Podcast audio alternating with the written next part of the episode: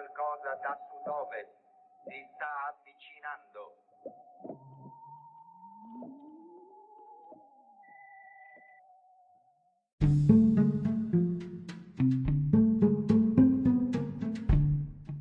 Di solito cerco di occuparmi di cose serie, ma oggi devo assolutamente dire la mia su questa cosa qua dei dati, sulla raccolta dei dati personali, delle big tech, su Facebook, su Apple e quella questione là del social dilemma. Documentario Netflix che io non ho visto, ma che dice cose ampiamente risabute e raccontate come se vi stesse svelando il quarto segreto di Fatima. Ebbene, ma che problema avete? Il vostro lavoro non vi piace, con vostra moglie le cose non, non, vanno bene? Quante commissioni al Senato ci vogliono? Quanti fiumi di parole ancora su questa stupida questione? Cos'altro dobbiamo sentire? Qual è il problema? Che le aziende sanno un po' di più dei vostri gusti, vi danno fastidio le pubblicità profilate sui vostri stupidi gusti, sulla vostra prevedibile esistenza. Avete paura di essere influenzati e da chi? Avete paura che un software sia in grado di prevedere attraverso bar che avete frequentato, amici che avete visto, cose che avete comprato, cose che avete letto e sapere in anticipo cosa farete in cabina elettorale il giorno del voto?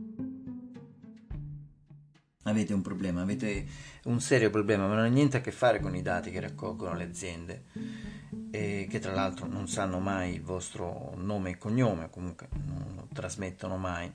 Fatevi qualche domanda. Prima eh, chi e che cosa vi influenzava? Prima era meglio, stavamo meglio senza le app, i social, ditelo, siete dei nostalgici, non c'è niente di male ad esserlo.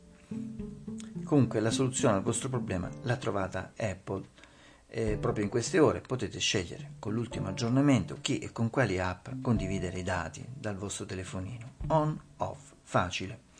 Quando questa funzione sarà disponibile anche sui telefonini Google, la questione sarà definitivamente risolta. Gli utenti saranno più consapevoli di offrire i propri stupidi dati in cambio di qualcosa o di non offrire i propri stupidi dati, non sappiamo ancora, però cosa riceveranno in cambio chi non offrirà i propri dati. Io in questi dieci anni di pubblicità su Facebook ho scoperto che posso ordinare delle arance appena raccolte dalla Sicilia e mi arrivano il giorno dopo a Milano. Ho scoperto un calzolaio vicino a casa mia che fa delle scarpe inglesi anche ad un buon prezzo.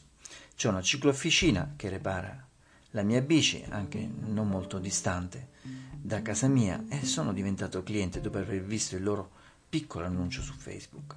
Bene, nessuna di queste piccole aziende, di queste piccole attività sarebbe stato in grado eh, in passato di sostenere anche una minima spesa pubblicitaria, come una pagina di un giornale locale, acquistare uno spot alla radio, era troppo costoso. Era il sistema di prima, che privilegiava la grande distribuzione, le catene, chi aveva accumulato soldi aveva soldi da buttare in pubblicità. Era difficile arrivare ai piccoli prima dei social, prima di Google.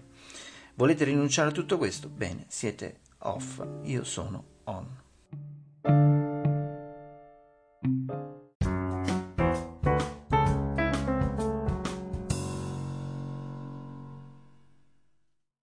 Che poi lo spegni, è risolto, cioè disinstalli l'app, è fatta, cioè nessuno ti ruba più i dati. È incredibile, no? Non ti iscrivi a Facebook, nessuno ti ruba più i dati. Mi sembra così risolvibile questo problema, non, non capisco perché è un dilemma per molti, uno stupido dilemma.